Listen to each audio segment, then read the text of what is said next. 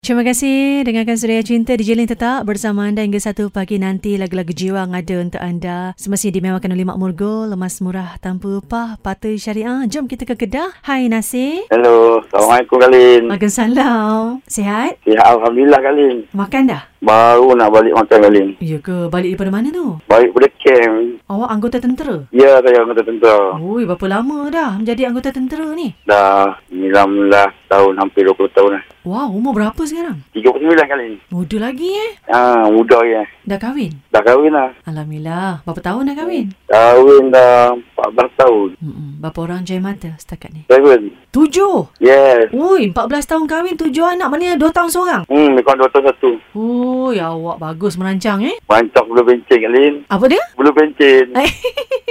berapa lelaki, berapa perempuan? Lima lelaki, dua perempuan. Ah. Alhamdulillah, itu zuriat awak tu kan. Penyambung legasi awak ni nanti kan bersama isteri. InsyaAllah Kalin. Yang paling tua umur berapa? Yang paling tua umur 14 tahun. Okey, tingkatan dua. Kita dua. Yang paling kecil? Yang paling kecil setahun dua bulan. Oh, tak lama lagi masuk nombor 8 lah. Dekat 2 tahun dah ni umur dia. Tak ada dah kali, tak mau dah.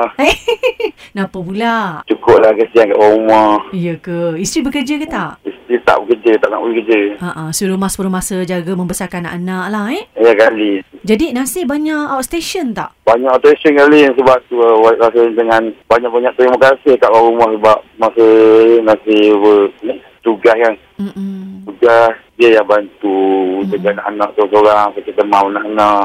Ha. Ha, sangat dia korban. Paling lama tinggalkan keluarga tu? Tinggalkan keluarga pun lama, setahun tu. Ui, Hmm. macam mana eh DJ Lin nak bayangkan eh kalau kalau suami Lin begitu setahun tak jumpa muka macam mana nak buat tu? Aduh. Tugas Kan? kali. Bertugas untuk negara. Yelah betul juga itu pengorbanan tu. Ah, sebab tu si korbankan semua ni banyak penghargaan bagi nanti. Dan pastinya isteri awak sangat menghargai tugas uh, suaminya sebagai seorang anggota tentera ni membela kedaulatan negara kan? Uh, tu. Siapa nama isteri? Sina Imah jadi Sina Eng. Panggil dia apa? Saya panggil Ma. Ma je, hujung je. Ya, yeah, hujung je Ma. Dia panggil awak? Pa. Oh, awak panggil dia Ma, dia panggil awak Ba. Hmm, dia panggil dia Ma, dia panggil saya Pa. Tak pernah cinta kali. Tak pernah cinta. Habis tu macam mana boleh kahwin tu? Jodoh kot. Masa tu saya duduk dalam suka naik atas tinggi, suka typing. Dia meniaga kat Selama Perak. Lepas tu pula saya balik mai, ulang-ulang balik tu. Saya kenal kawan dia. Mm-mm. Tak pernah jumpa.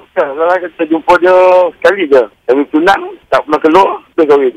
Oh, cinta pandang pertama sekali. Tengok je dah tu jatuh cinta dan pilih dia sebagai isteri eh. Ya.